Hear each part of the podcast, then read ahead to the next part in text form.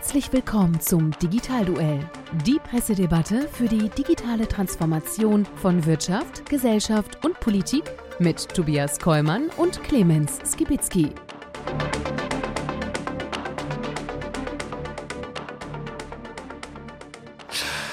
Hallo und herzlich willkommen zum Digitalduell unserer Pressedebatte rund um das Thema digitale Transformation in Wirtschaft, Gesellschaft und Politik. Mein Name ist Tobias Kollmann und mit mir in unserem Podcastbus sitzt wie immer endlich mal wieder Clemens Kibitzki. Wunderbar. Und wir sind mal wieder im Podcastbus, lieber ja, Clemens. Super, und äh, das ist ja eine ganz, ganz spannende Sache. Wobei wir diesmal nicht rumfahren, sondern tatsächlich uns eine besondere Location ausgesucht haben. Wo sind wir denn hier? Äh, wir sind äh, direkt am Rheinufer in Köln. Wunderbar in Rodenkirchen. Und äh, also im Moment ist noch so ein Meter Abstand von mir zum Wasser. Sieht aber so aus, als könnte das verkürzt werden. Genau, alle YouTuber können sozusagen über unsere 360-Grad-Kamera zuschauen. Und äh, ich freue mich, dass wir wieder da sind. Wir hatten ja durch die Brückentage kurz wieder ein bisschen Pause. Und jetzt ist das Digitalduell wieder da. Und äh, wir freuen uns mal wieder mit euch da draußen durch die spannenden Schlagzeilen der digitalen Woche zu gehen und die hier mit euch gemeinsam und einem Gast auch zu debattieren. Und die Besonderheit, wer uns sozusagen noch nicht kennt und jetzt gerade zum ersten Mal zuschaut oder zuhört, wir kennen die jeweiligen Schlagzeilen nicht, die unser Partner bzw. der Gast hier mitbringt. Und wir müssen entweder darauf spontan reagieren, ja, oder weil wir das in irgendeiner Art und Weise schon mal gehört haben, ähm, doch unser Wissen dann auch kundtun und auch erklären, um was es da geht. Da freuen wir uns drauf. Und es geht diesmal um die Woche ähm, 21 in 2021 und es ist die 20. Folge von unserem Digitalduell. Also 2021, 2021, 21, 20. Ich glaube, dann sind wir diesmal. Wenn es jetzt noch die 21. Folge gewesen wäre, dann wären wir richtig gut. Ja, konnten wir jetzt an der Stelle leider nicht äh, deichseln, aber äh, ist auch so schön. Äh, von daher ähm, sind wir hier mit dabei und wir haben einen besonderen Gast. Ich glaube, wir hatten noch nie einen Gast mit so viel Budgetverantwortung bei uns in der Sendung wie der heutige. Und wer ist es, lieber Clemens? Der Mann hat Kohle, willst zu sagen. Wahnsinn. Absolut. Aber in seinen früheren Rollen hatte der es auch schon. Ich habe ihn immer kennengelernt als äh, der, boah, in verschiedene Funktionen. Er hatte immer ein großes Imperium zu verantworten. Es ist Dr. Doktor, wir haben gerade seine Doktorarbeit noch geredet. Rolf Werner. Er ist Geschäftsführer von, wie habe ich es gesagt? Cognizant Technology Solutions. In Deutschland ist er Geschäftsführer und hält auf der, auf der äh, Dachregion. Cognizant, was machen die eigentlich? Ja, die machen äh, digitale Transformation. Macht ja irgendwie jeder, ne? Aber hier ist der Fokus auf Daten, künstliche Intelligenz, Internet of Things, Cloud und Digital Engineering.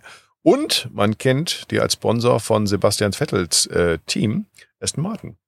So, und er wird bei uns aber wahrscheinlich nicht über Formel 1 reden, sondern mit uns über den digitalen Wandel und alles, was dazugehört. Obwohl jetzt, wo äh, Vettel ja die ersten Punkte eingefahren hat. Dann äh, können wir auch Martin, könnten wir auch darüber reden und äh, vielleicht nimmt uns ja mal mit. Das wäre ja eine schöne Sache. Aber dafür ist er nicht hier, Ey, das sondern. Ist eine gute Idee. Das, ja. Das gleich, da lassen wir nicht raus. Nein, immer weiter denken. Super. Ja. Du weißt doch. Und ja. äh, wir sind auch heute wirklich im Sonnenschein, endlich mal wieder. Und äh, deswegen wird es eine durch und durch positive Sendung. Da bin ich von überzeugt. Absolut. Und wir starten wie immer mit unserem Rückblick ähm, auf die Themen, die wir schon mal hatten und die sich weiterentwickelt haben, lieber Clemens. Und da ist mir aus der Börsenzeitung 21.05. Ähm, aufgefallen, mehr Wagniskapital für Startups denn je. Und du wirst dich erinnern, wir hatten diese Diskussion Unicorns und äh, Zebras. Und hier gibt es jetzt eine Statistik, die ausweist, es gibt aktuell 32 Einhörner im deutschsprachigen Raum. Da würde ich mal sagen, das ist Deutschland, Österreich und Schweiz. Ähm, und äh, diese Einhörner waren ja Startups, die schon vor der Börsengang eine Bewertung von einer Milliarde US-Dollar hatten. Und äh, die sind tatsächlich rasant gestiegen, denn allein in den ersten drei Monaten 2021 erreichten hierzulande acht Unternehmen den Einhornstatus.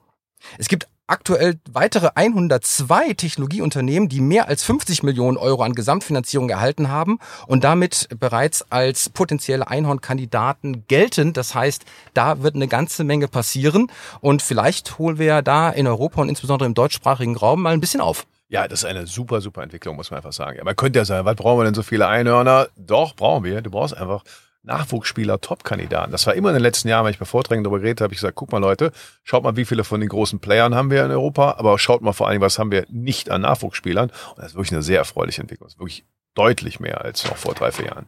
Das werden wir weiter verfolgen Juhu. und hoffen sozusagen, dass wir über, in Zukunft über weitere berichten können. Apropos Startups, auch eine spannende Schlagzeile, Süddeutsche Zeitung, 27.05. Deutschland fördert Startups, Achtung, in Afrika. Das hatte mich an der Stelle doch aufmerksam gemacht. Und zwar ähm, weist äh, die Entwicklungshilfe Deutschlands jetzt auch die Unterstützung von Startups in Entwicklungs- und Schwellenländern auf, äh, die dort Ideen entwickeln. Achtung, mit denen sie die Lebensgewohnheiten äh, ähm, Gewohnheiten und die Lebensqualität vor Ort verbessern. Das ist natürlich auch eine, äh, sage ich mal, zwei Perspektiven, nämlich einmal sozusagen Entwicklungshilfe auf der einen Seite und natürlich, wenn es vor Ort besser läuft, äh, gibt man vielleicht auch nicht so gerne äh, woanders hin. Und äh, diese Startups können bis zu 100.000 Euro erhalten. Und äh, viele Entwicklungsländer, gerade in Afrika, haben eine spannende Startup-Szene, so wird hier berichtet.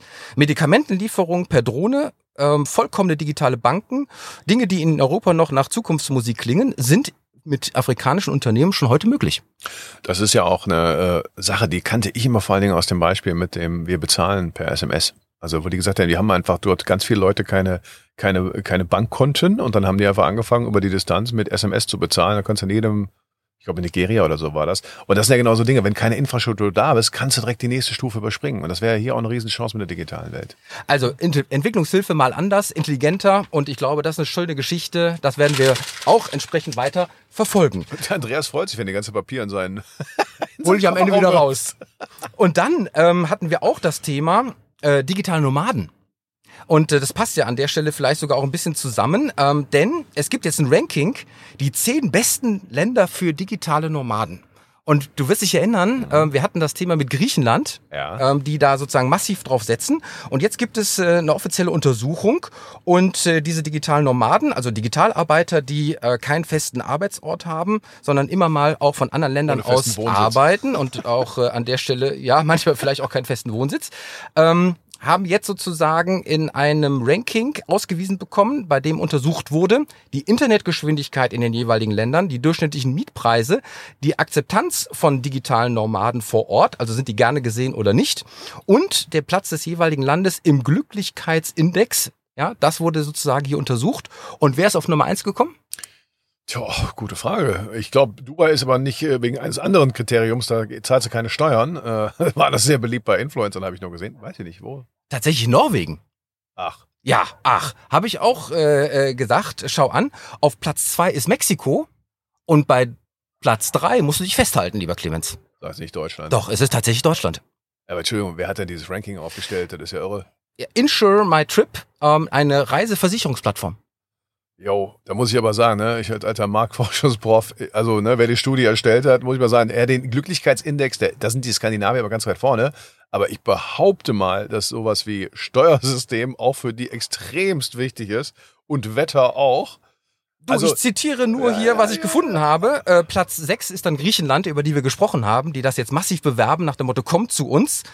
Ähm, Jamaika Platz 8, Bermuda Platz 10, Estland 14, Kroatien 17 und 20, um ein paar Länder noch zu nennen, die Vereinigten Abira äh, Arabischen Emirate. Ja, es hängt natürlich wahrscheinlich ab, was für eine Art digitaler Nomad du bist. Ne? Ich würde mal gerne schauen auf die, wie ist denn die de facto die Zahl? Also ist das ein theoretisches Ranking oder haben sie die Leute genommen, die das wirklich tun? Also da bin ich mal gespannt. Steht nicht drin, aber spannendes Thema. Wir werden das äh, ebenfalls weiter verfolgen und damit sind wir schon am Ende von unserem Rückblick Ja. mit äh, spannenden Themen, die sozusagen in der Zwischenzeit aufgekommen Komm, sind. gib Gas. Und Gib bevor was. wir aber jetzt richtig in das Digitalduell einsteigen, lieber Clemens, präsentieren wir wie immer Ach ja. unseren heutigen Sponsor und sagen selbstverständlich herzlichen Dank für die Unterstützung. Dankeschön. Das Digitalduell wird Ihnen präsentiert von Scala. Scala steht für die digitale Transformation des Handels. Das Unternehmen entwickelt Marketingtechnologien für das optimale Einkaufserlebnis und ist der ideale Partner für den stationären Handel. In Deutschland und weltweit. Software, Hardware, Strategie und Dienstleistung. Scala digitalisiert das Einkaufen, bindet Kunden an Marken und sorgt für den perfekten Kundenservice im Handel. Hier wird das Shopping digital. Informiert euch unter www.scala.com/digitalduell. So, und damit sind wir zurück und sagen herzlichen Dank äh, bei unserem äh, Sponsor. Und äh, wir sind schon zu dritt, denn wir haben unseren Gast, lieber Clemens, schon dazugeholt, damit er nicht so lange draußen vor dem Bus rumsteht. Von daher freuen wir uns, dass er schon hier ist, der gleich zu uns in die Sendung einsteigen wird. Im Übrigen alles Corona-konform. Wir haben alle uns getestet und sind zum Glück negativ. Ähm, von daher, ähm, auch das Thema ist an der Stelle erwähnt worden. Und jetzt, lieber Clemens, habe ich die erste Schlagzeile für dich. Gib her. So, pass auf. Du bist ja ausgewiesener Social Media Experte. Und jeder, der dich kennt, und es kennen dich unglaublich viele, und du hast unglaublich viele Follower auf den verschiedenen Kanälen, kennen dein Markenzeichen. Dein Markenzeichen ist das Selfie von der Bühne. Ja, wenn du deine Vorträge hältst, äh, dass man dich und äh, den Raum entsprechend nimmt mit den ähm, Teilnehmern. Jetzt kommt eine Schlagzeile, 26.05. und äh, äh, sechs- äh, aus der Welt. Und die lautet, Selfies sind tabu, alle wollen die Anti-Instagram-App. Und das Social Media Universum ist sozusagen um eine App reicher geworden. Es handelt sich um die vollkommene neue App Paparazzi, die jetzt Nummer eins in den Apple Stores ist. Und sie will, wie ähm, sie selber sagt, eine Kampfansage machen, ähm, wie die sozialen Netzwerke bislang funktionieren. Und das dürfte dich auch interessieren. Denn was passiert auf dieser Plattform? Hier ist es nicht so, dass du deine eigenen Fotos von dir selber präsentierst, sondern deine Freunde müssen Fotos über dich einstellen. Ganz neu. Und was man hier eben machen möchte, ist, dass man festgestellt hat, dass gerade durch diese Pandemie die Selfie-Dekade jetzt ein jähes Ende bekommt. Selbstporträts aus dem Wohnzimmer sind langweilig. Viel wichtiger sind die Zeit mit Freunden und den Menschen, die man ein Jahr lang nicht sehen durfte. Und genau das unterstützt diese App. Denn Selfies sind tabu. Die App kann nicht einmal die Frontkamera des Smartphones ansprechen. So sehr hassen die Macher die Selfies. Stattdessen sollen Freunde jene Fotos schießen, die anschließend das eigene Profil schmücken. So kann man nichts hochladen und auch nicht verhindern, dass Bilder des anderen auf dem eigenen Profil online gehen. Das ist sozusagen hier das Konzept. Und man sagt, die Zeit der Influencer mit den ähm, Schaut her, was ich mache, wo ich bin und wie gut es mir geht, ist jetzt definitiv vorbei. Und da frage ich dich als Social Media Experte, ist das etwas, was Erfolg haben wird? Also ich hätte nicht investiert. Sagen wir so. Warum? Äh, ganz einfach. Also muss ja mal betrachten, äh, also das ist das große Credo. Social Media ist eben social, ne? Also es berücksichtigt halt das, was Menschen immer schon gemacht hätten und jetzt haben sie Möglichkeiten dazu. Das heißt, du musst schon die tiefen Psychologie verstehen. Dass so eine App eine Berechtigung hat und äh, vielleicht in der Nische auch funktionieren kann, jo, kann sein. Ähm, also ist ja auch ein schön, klingt ja auch total schön. Aber weißt du, der Mensch war noch nie anders. Diese Selfie-Nummer, äh, die hat auch verschiedene Ausprägungen. Aber wenn du mal in die Geschichte der Fotografie gibst, ganz früh gab es schon Selfies und Spiegel-Selfies. Die sind auch in Schwarz-Weiß, die waren auch ganz kompliziert und so weiter. Und überleg mal, wenn du irgendwo, äh, hier ist der Link zu den Fotos von der Veranstaltung. Was machen die Leute? Die gehen da hin und suchen ihr Bild. Das ist von sich selbst. Ja, aber ist ja in Ordnung, weil das Bild von dir taucht ja, auch bei dir auf. Das äh, Neue ist ja. dass du nicht sozusagen diese ähm, Selbstpräsentation hast, sondern sozusagen deine Freunde äh, gewinnen musst, für dich die Fotos einzustellen. Und das bedeutet ja, es muss ein Gemeinschaftserlebnis sein. Diese Single-Side-Geschichten sind an der Stelle out. Wie oft habe ich schon äh, gehört, hör mal, äh, kannst das Bild mal wieder runternehmen, da sehe ich aber nicht so gut aus. Hm. Das heißt, weißt du, wie kompliziert das ist? Also ich sage nochmal, das kann der Nische funktionieren, aber ich muss ja erstmal dieses Überwinden, dass die anderen das machen und dass ich dann auch noch so da aussehe, wie ich das eigentlich haben möchte, das ist schon ziemlicher Aufwand. Kann man machen, ja, aufwendig aber. Äh, ist übrigens an der Stelle vollkommen egal, denn Fotofilter gibt's ja auch nicht. Es ist bewusst darauf angelegt, dass du eben nicht perfekt aussiehst, dass du dich nicht präsentierst, sondern dass es an der Stelle eben wirklich aus dem Leben ist. Ja, das berühmte authentisch, ne? Und äh, ja, guck mal, das ist ja, wenn du mal die Entwicklung siehst bei Social Media, du war, war am Anfang der Instagram oder YouTube-Kanal, der war halt total shiny und so weiter. Dann kamen die Insta-Stories und dann hat man gemacht, ja, das ist so ein bisschen behind the scenes und das ist so, ne, du willst dann auf die auf die äh, Party im äh, Backstage-Bereich und so. Das war am Anfang auch mal so authentisch und das kleine Dreckige und heute ist es auch hoch inszeniert. Das heißt, die Leute wollen am Ende schon eher gut aussehen. Ich sage nicht, dass das keine Chance hat. Ich glaube nur, es entspricht nicht der großen Masse und den äh, Triebfedern dahinter. Triebfedern ist ein tolles äh, Stichwort, weil wir wissen ja alle, eine wesentliche Triebfeder sind ja die Kommentare, die Likes, die Anzahl der Follows und so weiter. ist hier alles nicht vorhanden. Es gibt weder Likes noch Follower noch Kommentarzahlen. Die Währung des Erfolgs von Influencer gibt es hier überhaupt nicht. Ja, es ist nicht sichtbar, wie viele Follower man hat und es ist auch nicht sichtbar, wie oft ein Foto angesehen wird und wie viel Herzen es bekommt. Das spielt alles keine Rolle. Und da frage ich mich an der Stelle, ist das sozusagen das Gegenpendel? Das Gegenpendel zu einer Entwicklung, die wir ja jetzt über viele, viele Jahre hatten die aber jetzt vielleicht auch gerade durch Corona-Pandemie und dieses, ähm, ich muss auch teilweise ja ähm, nicht immer sehr, sehr vorteilhaft sehen, wenn andere doch im Ausland waren äh, und dort es sich haben gut gehen lassen, während ich hier zu Hause während der Corona-Pandemie mich an alle Regeln halte. Ja, ist das nicht sozusagen jetzt etwas, was vielleicht auch einen neuen Trend oder neuen Zeitgeist tatsächlich bedienen wird? Also erstmal die ähm, anderen Social Networks haben das ja mal eine Zeit lang probiert. Ich glaube, sind auch immer noch dran. Also Instagram, glaube ich, oder Facebook also ist ja gut dabei, das zusammen, aber die haben das auch mal gesagt, komm mal, wir lassen das jetzt mal weg mit den ganzen äh, Likes und so weiter und so weiter. Das klingt auch total schön und total politisch korrekt, weil ja, und dann gibt's ja so einen Wettbewerb und Rivalität und ist alles richtig. Weißt du, das entspricht aber eigentlich nicht dem Grundwesen des Menschen. Wir sind soziale Wesen.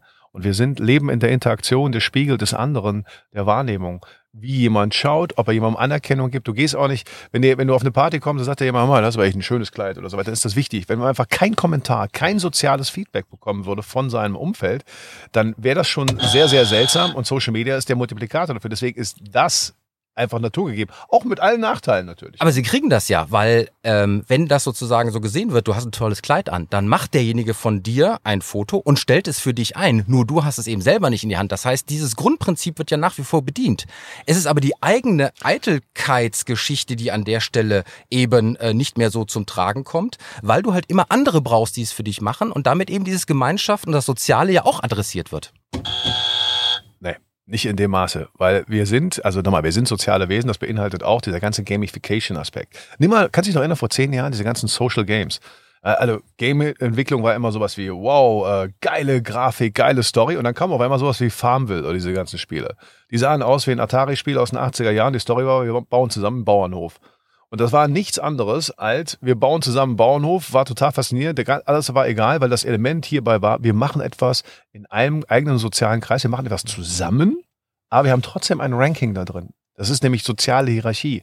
Das haben wir früher auch gemacht. Wir haben zusammen Sandbogen gebaut, aber meine Sandburg war schöner, wenn die höher war. Wir spielen zusammen Fußball, schöner, wenn ich mehr Tore mache. Das wir sind trotzdem hängen wir als Freunde vielleicht zusammen.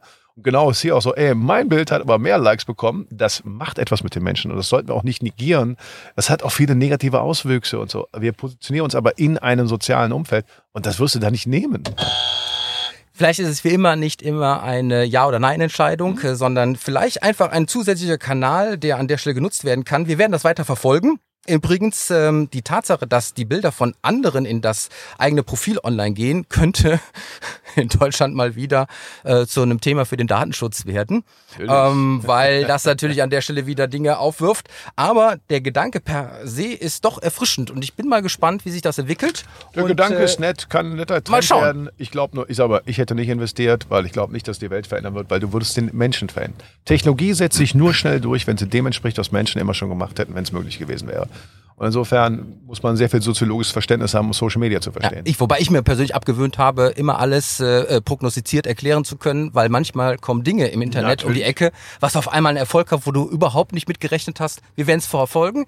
Und lieber Clemens, an der Stelle müssen wir weiter ja, zur nächsten Schlagzeile ja, und. Äh, kommen zu Runde zwei. Also mit der Prognose ist vollkommen richtig. Nur am Ende kannst du sehr viel mit dem Urwesen des Menschen äh, erklären im Nachhinein. Aber ist egal. Guck mal, du hast vollkommen recht, wir werden sehen. Wir sind gespannt. Hau rein. Jetzt kommt meine Schlagzeile. Und ich mache, ich werde sie ein bisschen anders gestalten. Ich werde sie nicht einfach vorlesen, ich werde versuchen, sie in eine Art Quiz zu gestalten. Sie kommt übrigens aus der Welt, ist aber eine Bitkom-Studie dahinter.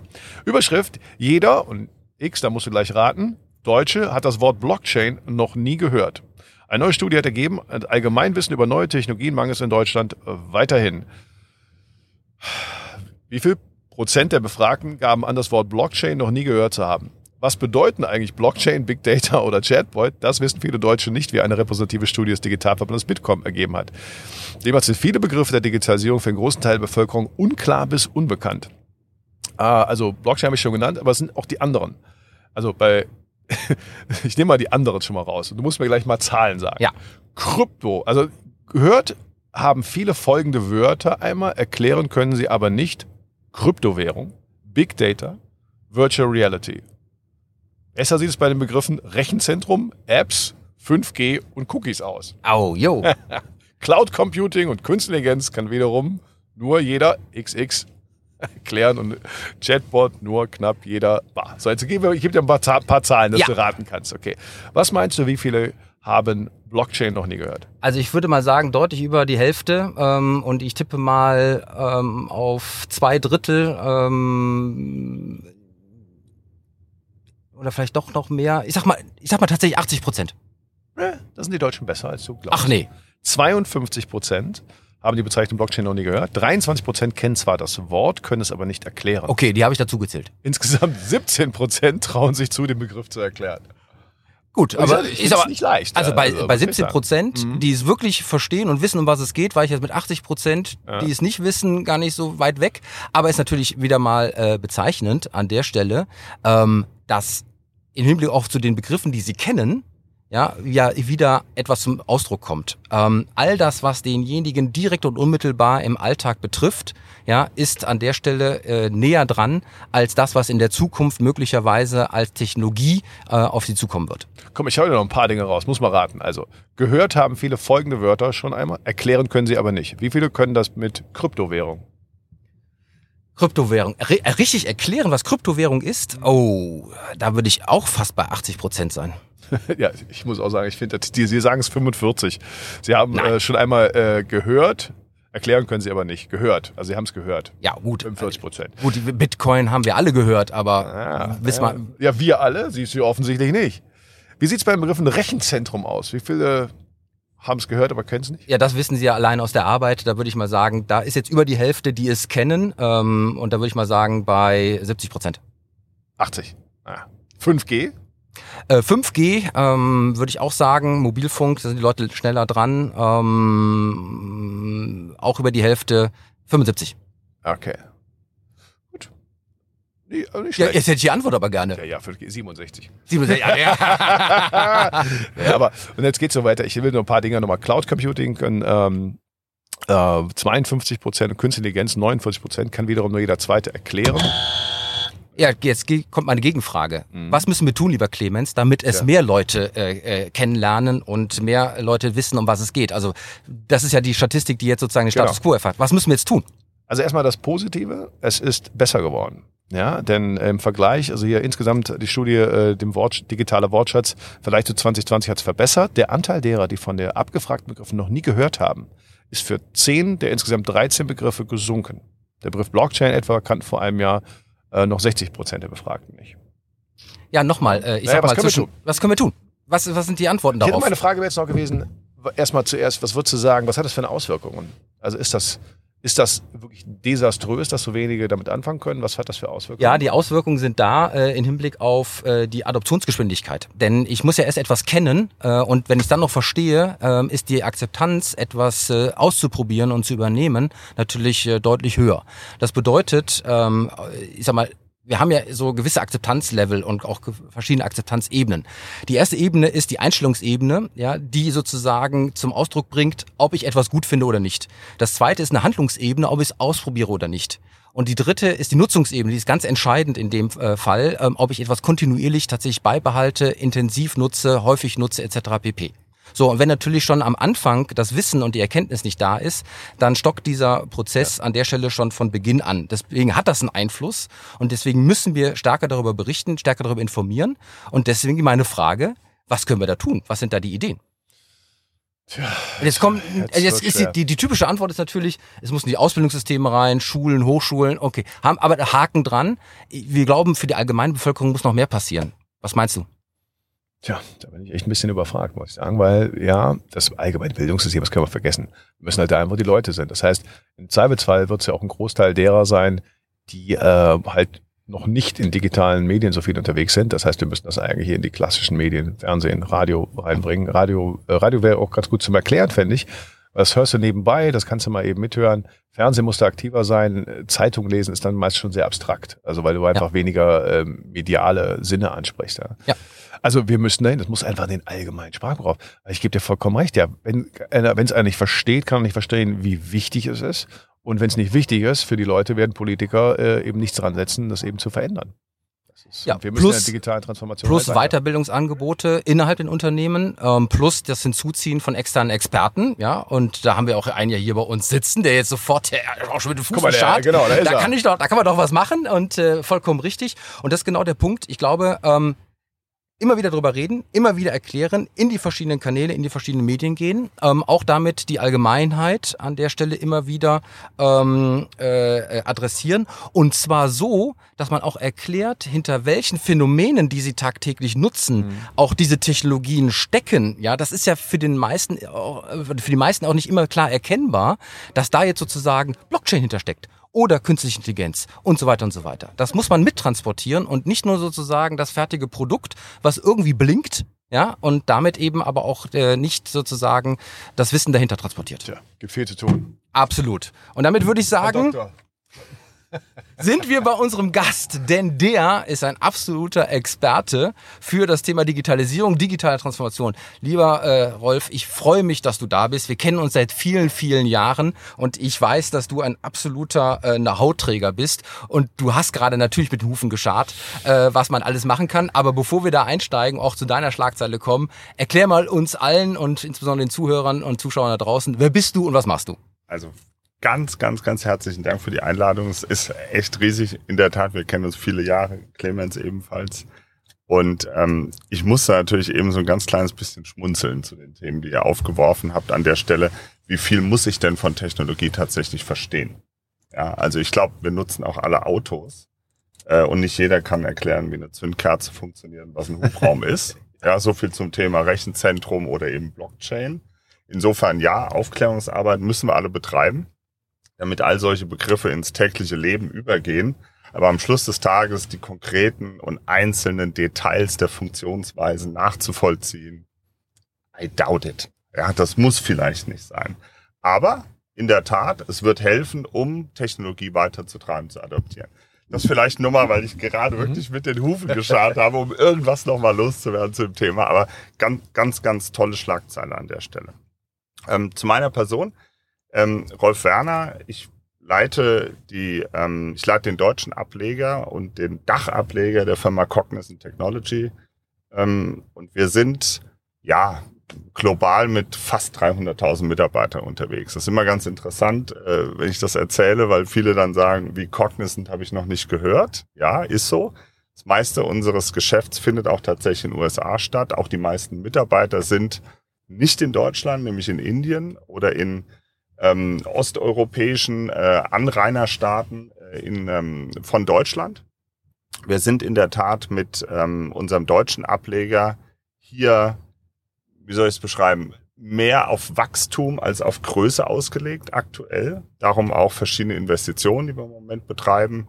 Ich selbst äh, bin seit September in der Verantwortung und äh, habe mir einen sehr aggressiven ähm, ja, Wachstumsplan äh, ähm, verschreiben lassen und betreibe den auch aktuell. Wir sind natürlich in Deutschland mit einem IT-Markt, der gigantisch ist, mit 80 Milliarden US-Dollar hier mit einem Potenzial ausgestattet, das wir nicht ansatzweise abrufen. Da spreche ich jetzt äh, von der Firma Cognizant. Nach vorne gerichtet sind wir aber sehr aggressiv mit organischem Wachstum und natürlich mit, ähm, mit anorganischem Wachstum. Erst kürzlich haben wir eine Akquisition äh, durchgeführt, die ESG Mobility, die uns ja zusätzliche 1000 äh, digitale Ingenieure äh, sozusagen in unsere Familie bringt. Also noch größer. Und noch größer wird. Damit werden wir ähm, in Deutschland einen sehr, sehr großen Raum einnehmen im Kontext äh, Automobiltechnologien. Darum habe ich eben auch dieses Beispiel natürlich verwendet, das fiel mir irgendwie ein und sind äh, insbesondere dort, wo wir natürlich schon starke Industrien haben, noch am Ausbauen. Ob das jetzt live, ihr hupt bei mir auch oder wie läuft das? Ja, aber äh, nee, erzähl mal. Ich sag mal, Quintessenz wäre, ihr seid eine ganz große Nummer. Ja, ja, wir sind eine, genau, so kann man es beschreiben, eine ganz große Nummer. Global äh, im Verhältnis Deutschland, Dach noch zu klein. Darum werden wir wachsen. Wir investieren. Wir wachsen auch aktuell sehr, sehr gut. Ja. Ähm, vielleicht ein bisschen schneller als unsere Wettbewerber im Moment. Da sind wir recht stolz drauf, denn viele haben natürlich damit zu kämpfen, dass die aktuellen äh, Kundensituationen nicht ganz einfach sind. Äh, da ist noch Zurückhaltung auf der Investitionsseite, hat natürlich mit der Pandemie zu tun. wir sind glücklicherweise in denjenigen Themen sauber positioniert, ob das jetzt Life Science ist, dort natürlich im, Betre im, Be im Bereich Pharma, Gesundheitstechnologien, äh, Medical Devices oder natürlich Automotive und Manufacturing, wo wir massiv unterwegs sind. Darum schieben wir gerade Wachstum vor uns her.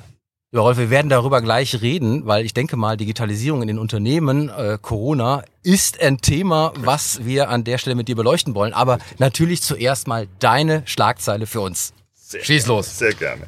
Also ich habe mich ähm, ja, die ganze Woche auf dieses Gespräch hier vorbereitet. Absolut. Absolut unmöglich, an dieser Schlagzeile vorbeizukommen, weil da eine gewisse Dramaturgie dahinter ist. Die Dramaturgie ist natürlich, dass ich jetzt auch die letzten zwei, drei, vier Schlagzeilen zu dem Thema von vor ein paar Wochen hätte heranziehen können. Aber ich musste eine nehmen, die in dieser Woche stattgefunden hat. Insofern gebe ich euch die Schlagzeile durch. Im Handelsblatt vom 25. Mai 2021. Elon Musk trifft sich mit Bitcoin-Minern und gibt den Kryptopreisen erneut Rückenwind. Wie viel mehr an Aktualität hätte man in eine solche Schlagzeile nicht reinpacken können? Einmal das Thema Tesla, was du natürlich automatisch damit bespielst. Das zweite Energie, Energiewende. Zum dritten das Thema Krypto, das Thema Bitcoin, weil es eben auch schon vorgekommen ist, wie viele Leute wissen eigentlich was von Kryptowährung. Ich vermute mal, viel mehr Leute können was mit Bitcoin anfangen als mit Kryptowährung, weil das betrifft natürlich die anderen 2000 Währungen und noch mehr. Kurzum, es ist für mich faszinierend, wie dieser Mann es schafft, immer wieder die aktuellen Schlagzeilen zu bespielen. In beide Richtungen übrigens. In beide Richtungen.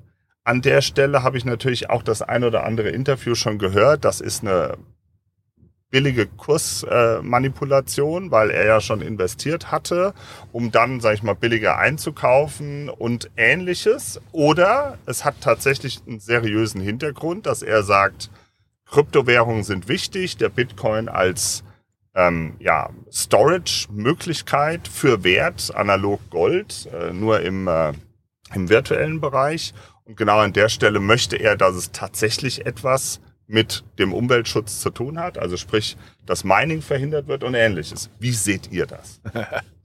Also wir haben über das Thema Kryptowährung und Bitcoin ja auch schon öfters diskutiert. Es gibt da verschiedene Facetten. Das eine Thema ist natürlich, es wird erst dann seinen Durchbruch bekommen, wenn du es offizielles Zahlungsmittel ähm, vom Status her hast, äh, dass du es auch irgendwo in den Shops einsetzen kannst, dass du den äh, Tesla äh, auch bezahlen kannst, den du dann äh, tatsächlich äh, kaufst. Ähm, wenn du bei Amazon damit bezahlen kannst und so weiter und so weiter. Da gibt es ja immer mal wieder so Ankündigungen, die aber dann auch immer teilweise wieder zurückgenommen werden, weil das Ganze eben noch sehr fragil ist. Ähm, gleichzeitig haben wir das Thema Währungsthematiken, äh, Fiskalpolitik, Steuerthematiken, ähm, Landeshoheit, äh, was Währung angeht und so weiter und so weiter, Kursmanipulation und, und, und. Das Themenfeld ist ziemlich weit.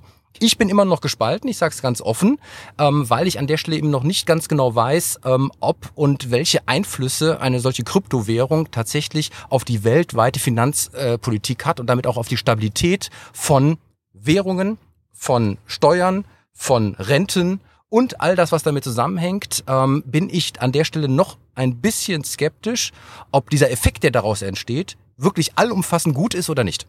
Naja, er ist bestimmt nicht allumfassend gut, das gibt's gar nicht. Die Frage ist, äh, ist das, was wir bisher haben?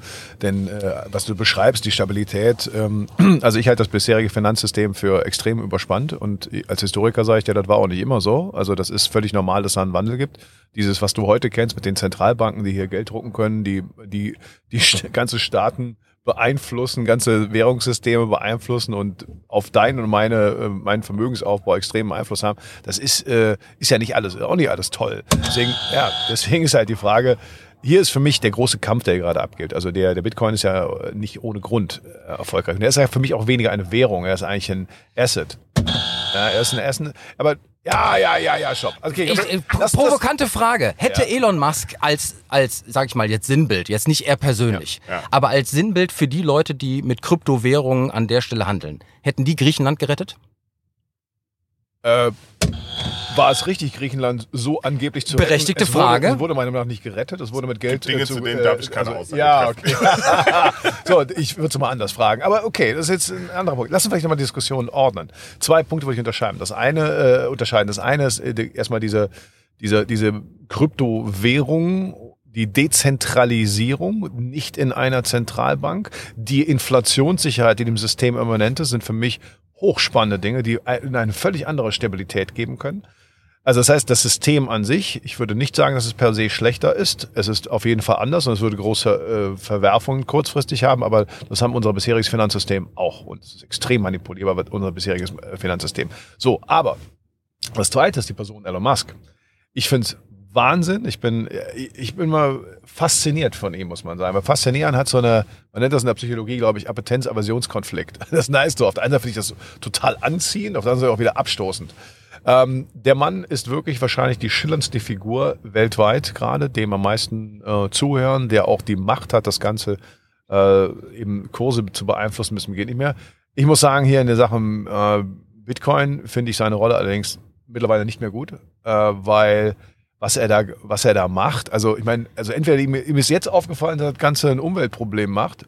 Wow, Junge, da war es aber vorher echt nicht. Dann hast du vorher was gehypt. Oder er war naiv. offensichtlich keine Ahnung. Also das kaufe ich dir nicht so ganz ab. Ja. Ich Ja, dir, so, ich, und das heißt, du, ich glaube eher, dass es so passiert ist, dass sie gesagt haben, naja, okay, du hast es mal gehabt, aber du hast vielleicht nicht ganz Überblick, was das für eine Auswirkung hat auf Tesla, deine Investoren und so weiter. Du kannst nicht für Innovation stehen, für irgendwas und dann so eine CO2-Schleuder haben. Wie, so wird es wahrscheinlich gewesen sein. Wo er gleichzeitig mit den Autos Aber- ja aber- versucht, das CO2 zu Ja, verringern. Genau, Ne? genau. Es ist also natürlich reine Spekulation, was ich jetzt hier mache. Auf jeden Fall finde ich, das kaufe ich dem einfach nicht ab, dass der jetzt da mit der Umwelt steht. Und dann ist es sehr manipulativ. Dann diese andere, diese ursprüngliche Spaßcoin, da, diese Doggy-Coin, oder wie das heißt, was damit macht, das ist ja reine, also ey, es wird jetzt langsam echt unseriös, was der da macht. Ja, also das ist vielleicht auch ein Freak, der einfach mal was raushaut. Also, aber das ist Ja, dafür das spielt zu viel auf dem Spiel für mich, muss ich sagen. Rolf. Also das Thema, du, du spielst ja genau an auf die 1,5 Milliarden, die er investiert hat. Aus Tesla heraus. Auch eine Firma Tesla ist ja gewissen Compliance-Regeln unterworfen. Sowas passiert ja auch unter Prüfung verschiedener Aspekte. Zum Beispiel auch, ist das ein Thema, was unserer Marke schädigen könnte? Haben wir da ein Umweltthema und ähnliches? Das ist alles voll bewusst abgelaufen. Seine Querschläge, Tweets hier oder da, oder ich unterhalte mich mal hier mit Bitcoin-Minern, um zu gucken, dass da Umweltschutz ist. Das ist dann die Werbung, die oben drauf gelegt wird, um irgendwie nochmal weitere Schlagzeilen zu erzeugen. Aber die grundlegenden Themen, also wirklich 1,5 Milliarden Dollar in die Hand zu nehmen und die in die Bilanz eines Unternehmens zu stellen, mit dieser Wirkung, das läuft nicht unüberlegt. Deswegen bin ich da auch genau wie du sagst, total fasziniert, aber fast schon mehr abgestoßen. An der anderen Stelle aber wieder super dankbar für jemanden, der solche Themen aufwirft. Denn was für mich viel, viel wichtiger ist in der Gesamtdiskussion, ist nicht das Thema Bitcoin oder Kryptowährung, sondern, und der Begriff fiel ja hier schon, das Thema Blockchain als Technologie. Das fällt völlig runter, leider. Und jetzt müssen wir was tun. Denn wir müssen genau das tun, den Bitcoin und die Kryptowährung lösen von diesen Technologien und mehr über diese Technologien sprechen. Denn wenn er das jetzt in den nächsten Schritt überführt und nicht nur über das Zahlungsmittel spricht, sondern einfach sagt, was machen wir denn zum Beispiel, um an den Elektroladesäulen universell einsetzbar zu werden, indem ich über Blockchain nachvollziehen kann, wer hat dort geladen, dann wird ein Schuh draus. Das ist ein wichtiger Punkt, weil tatsächlich Blockchain und Kryptowährung eigentlich immer in einem Atemzug genannt wird. Genau. Jetzt ähm, habt ihr ja aber auch sicherlich in eurer Firma weitere Ideen und weitere Anwendungsmöglichkeiten für Blockchain. Absolut. Einfach in den Unternehmen. Erzähl doch einfach mal ein, zwei Beispiele, wo man eine Blockchain ohne das Thema Krypto an der Stelle jetzt zu strapazieren, Genau. einfach im Alltag einsetzen könnte. wir kommen, wir kommen, ich, ich möchte genau diese Schlagzeile nutzen, weil es darum geht, wie kriege ich den Bitcoin oder wie kriege ich Blockchain und wie kriege ich Mining grün oder weniger umweltbelastend. Das kommt über eine Technologie, die wird genau beim Bitcoin eingesetzt, die nennt sich eben Proof of Work. Proof of Work über die, die verschiedenen Rechner, die miteinander konkurrieren und diese sogenannten äh, ja, Rätsel oder Rechenaufgaben so schnell wie möglich lösen. Das geht nur mit wahnsinnig viel Rechenpower, kostet viel Energie. Wenn ich eine Corporate oder eine Enterprise Blockchain aufbaue, nutze ich eben nicht mehr Proof of Work, sondern Proof of Stake. Das ist eine andere Technologie, viel weniger energieintensiv und dann kann ich das eben viel, viel effizienter abbilden. An der Stelle genauso wieder einen Konsens schaffen unter den verschiedenen Nodes. Die Rechner überprüfen sich gegenseitig. Wer hat wann was gemacht? Und da gibt's für mich zwei ganz klassische ähm, Einsatzgebiete, die wir auch im Programm haben bei Cognizant, ist natürlich zum einen alles, was Tracking Tracing anbelangt. Überall dort, wo ich waren- und Güterströme überprüfen muss, wann hat wer was in der Hand gehabt, um einfach nachzuvollziehen, was ist wie wo passiert. Und dasselbe kann ich zum Beispiel auch bei Zugangstechnologien machen. Zugriffsberechtigung. Wie häufig, wir haben das Thema Rechenzentrum, geht es darum, ich habe ein Incident oder irgendwo einen Ausfall und ähnliches, dann hat wieder ein Developer an der einen oder anderen Stelle mal was angefasst. So, dann gibt es Vier-Augen-Prinzip und ähnliches. An, in dem Moment, wo ich das Ganze in einer Enterprise-Blockchain hinterlege und nur Freigaben erteile, die über ganz viele verschiedene Konsensmechanismen passieren, sind genau solche Incidents, ich kriege die nie immer raus, aber ich kann sie reduzieren und viel, viel besser managen. Das heißt, das ganze Management in der IT wird vereinfacht und noch dazu energieeffizient, weil ich nicht meinen muss, wie das bei diesem Bitcoin immer gesagt wird. Ich habe auch gelesen, äh, eine Metro denkt darüber nach, ähm, eine eigene Blockchain aufzusetzen, um sozusagen das Cash-and-Carry-Geschäft darüber abzuwickeln. Absolut. Eine TUI denkt darüber nach, ähm, die gesamten Buchungen über die entsprechend angeschlossenen Reisebüros darüber abzuwickeln. Also es gibt äh, ganz, ganz viele entsprechende äh, Ansätze und das führt unmittelbar zu meiner Schlagzeile für dich, lieber Rolf. Ähm, Rhein-Main-Zeitung, 21.05. Digitalisierung ist nur selten ein Teil der Strategie. Und äh, äh, wir haben alle festgestellt, die Pandemie beschleunigt die Digitalisierung äh, und äh, das ist allerdings nur so weit in den Betrieben tatsächlich umgesetzt, wie es eben an der Stelle die Low-Hanging Fruits, also die Automatisierung von den vorhandenen Prozessen betrifft. Eine richtig neue strategische Perspektive, auch im Hinblick auf neue Geschäftsmodelle, beispielsweise mit einer Blockchain, ähm, ist da nur selten zu beobachten. So, und das ist natürlich ein Problem, weil im Moment nur Digitalisierungsmaßnahmen mit Ad-Hoc-Innovationen mit geringem Entwicklungsaufwand zu beobachten ist. Ist das etwas, was du aus deiner Praxis bestätigen kannst? kann ich hundertprozentig bestätigen. Ähm, die Investitionszeiträume und auch die Verweildauer der Manager, die damit befasst werden, sind zu kurz. Um Digitalisierung in den Unternehmen weitreichend, tiefgreifend zu machen, muss ein Unternehmen viel, viel länger vorausdenken als nur in Quartalszyklen. Oder wie kriege ich irgendwie das Geschäftsjahr sauber hin? Ah, wir haben einen Hockeystick. Naja gut, dann müssen wir vielleicht hier oder da mal was anfassen. Unsere Mitarbeiter sind aktuell unzufrieden. Ja, wäre vielleicht ganz gut, wenn alle ein iPhone kriegen. Solche, solche sehr, sehr kurzfristigen Maßnahmen haben nichts mit Digitalisierung zu tun.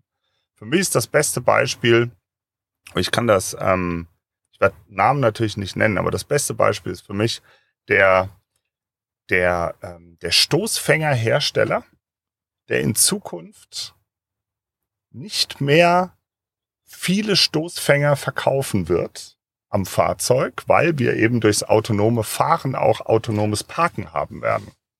So, damit gehen natürlich weniger von den Dingern kaputt. Ist ganz klar. So, aber was macht dieser Stoßfängerhersteller? Der muss komplett sein Geschäftsmodell umstellen. Der benötigt also Sensoren in den Stoßfängern. Der muss sich überlegen, was kann ich alles an Daten abgreifen? Auf welcher Plattform bewege ich diese Daten? Und dann kommt natürlich das Wichtigste, wie monetarisiere ich diese Daten? So, da stelle ich das System komplett um und werde zu einer softwaregetriebenen Firma versus eine reine Hardwareherstellerfirma, die früher Blech hatte, Kunststoffe hatte, Gummi hatte und mittlerweile sich eigentlich nur noch dafür interessiert, wie super integriert ist mein Sensor und wie sieht mein Ökosystem derjenigen aus, die meine Daten kaufen. Nichts anderes. Und wenn ich das nicht ein bisschen längerfristig plane, dann nutzt mir das überhaupt nicht. Oder die andere Alternative ist, äh, man wünscht sich die alte Zeit zurück. Und äh, das ist natürlich nicht im Sinne von uns Nee. allen. Aber Männer, äh, ich gucke auf die Uhr. Es ist Wahnsinn. Wir sind schon fast wieder durch und damit am Ende vom heutigen Digitalduell angelangt. Aber eben nicht am Ende dieser Diskussion. Denn genau diese Diskussion, und ich fand das Beispiel jetzt total klasse, das wollen wir an der Stelle mit den Zuhörern und Zuschauern natürlich weiterführen. Und dafür gibt es unseren Nachschlag bei Clubhouse. Denn wir verlängern diese Sendung mit einem Zuschauertalk in dieser Drop-in-Audio-Chat-Community, lieber Clemens. Er hat's wieder gesagt. Und immer montags um 18 Uhr treffen wir uns dort äh, in unserem Raum Digitalduell der Nachschlag. Und diesmal diskutieren wir mit dir zusammen das Thema der digitale Jojo-Effekt. Alles zurück auf analog? Fragezeichen. Und da werden wir entsprechend drüber diskutieren. Und äh, vor dem Hintergrund, äh, lieber Clemens, hoffen wir, dass wir auch die heutige Sendung wieder so produziert haben, dass sie sich hören und sehen lassen kann. Zeit rennt. Nämlich wo? Ja, also natürlich am Sonntag. Also wenn ihr das jetzt hört oder seht, ist es ja schon Sonntag. Also morgen machen wir ein Digitalduell äh, weiter auf Clubhouse. Aber erstmal am Sonntag sehen wir uns auf YouTube. Und heute kann ich das ja besonders empfehlen, weil hier diese wunderschöne, dieses wunderschöne Rheinpanorama kann man ja mit der 360-Grad-Kamera daneben sehen. Das ist wirklich äh, toll. Und die Sonne scheint auch noch. Also was gibt's Schöneres? Also auf YouTube, aber natürlich auf allen gängigen Podcast-Plattformen und auf www.digitalduell.de sehen wir natürlich auch. Genau. Und äh, wie immer wäre auch diese Sendung nicht möglich ohne die Unterstützung von unseren Partnern. Und deswegen sagen wir Danke. Einmal bei Gebhard Media, Deutschlands führenden und innovativen Podcast-Producer. Da steht Der er. lieben Sherin de Bruyne, Unternehmerin und Kommunikationsexpertin mit Persönlichkeit, unsere Stimme für das Intro und das Outro sowie die Vorstellung unseres Sponsors, bei dem wir uns auch bedanken, nämlich Scala, Marketingtechnologie für ihre Kunden. Und wir bedanken uns natürlich bei unserem Gast Dr. Rolf Werner. Und wenn ihr uns mal zu einem Digitalduell einladen wollt, dann nehmt doch mit uns Kontakt auf über unsere Webseite www.digitalduell.de und ladet uns entsprechend ein. Und frei nach den Höhnern kommen wir mit allem Mann vorbei. Hurra, hurra! Genau. Natürlich könnt ihr uns auch weiterhin eine Zuschauerfrage stellen, wenn ihr das wollt, um hier in der Sendung mit vertreten zu sein. Auch äh, dafür gibt es eine E-Mail-Adresse, frage.digitalduell.de und äh, da könnt ihr uns eine Schlagzeile schicken und diese diskutieren wir dann gerne bei uns in der Sendung. Das machen viel zu wenige, muss man sagen. Ne? Wir laden immer wieder herzlich ein und ich sage, macht es. Die sind einfach träge, die setzen sich da hin und wollen nur zuhören und zugucken. Genau, dabei Wahnsinn. kann man mitmachen. Ja. So. Und äh, äh, damit sind wir schon fast am Ende, denn ähm, ohne den Hinweis, die Titelmelodie kommt von musicfox.com, kann ich natürlich die Sendung nie beenden und natürlich auch nicht ohne unser digitales Betthupferl, unser Schmankerl am Ende, lieber Clemens. Und da habe ich was gefunden, Golem, ähm, vom 25. Mai. Weißt du, womit man einen Drogenhändler im Internet überführt hat?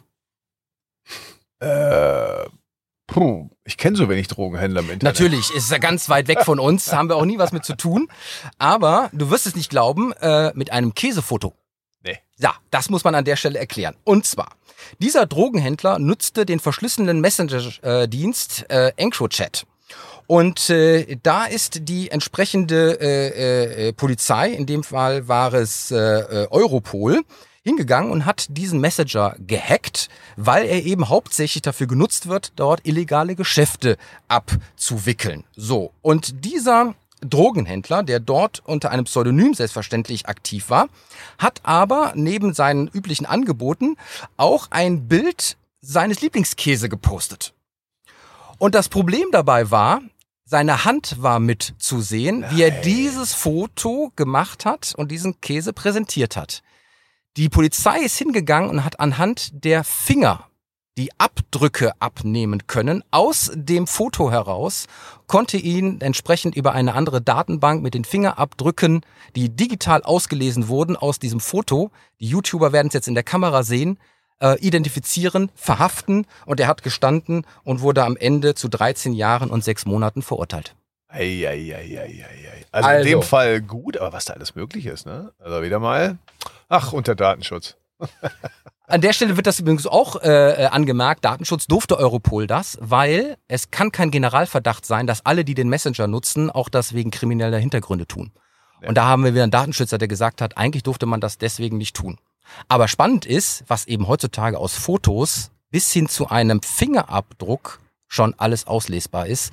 Das ist die, der Hinweis und ich musste schmunzeln an der Stelle, dass man hier eben über ein Käsefoto einen Drogendealer geschnappt hat. Ja, hätte er mal lieber Dreckkäse verkauft, ne?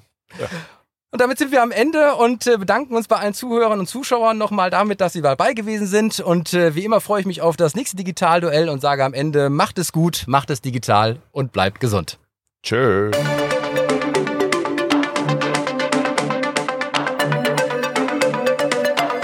Das war das Digitalduell, die Pressedebatte für die digitale Transformation von Wirtschaft, Gesellschaft und Politik mit Tobias Kollmann und Clemens Skibitzky.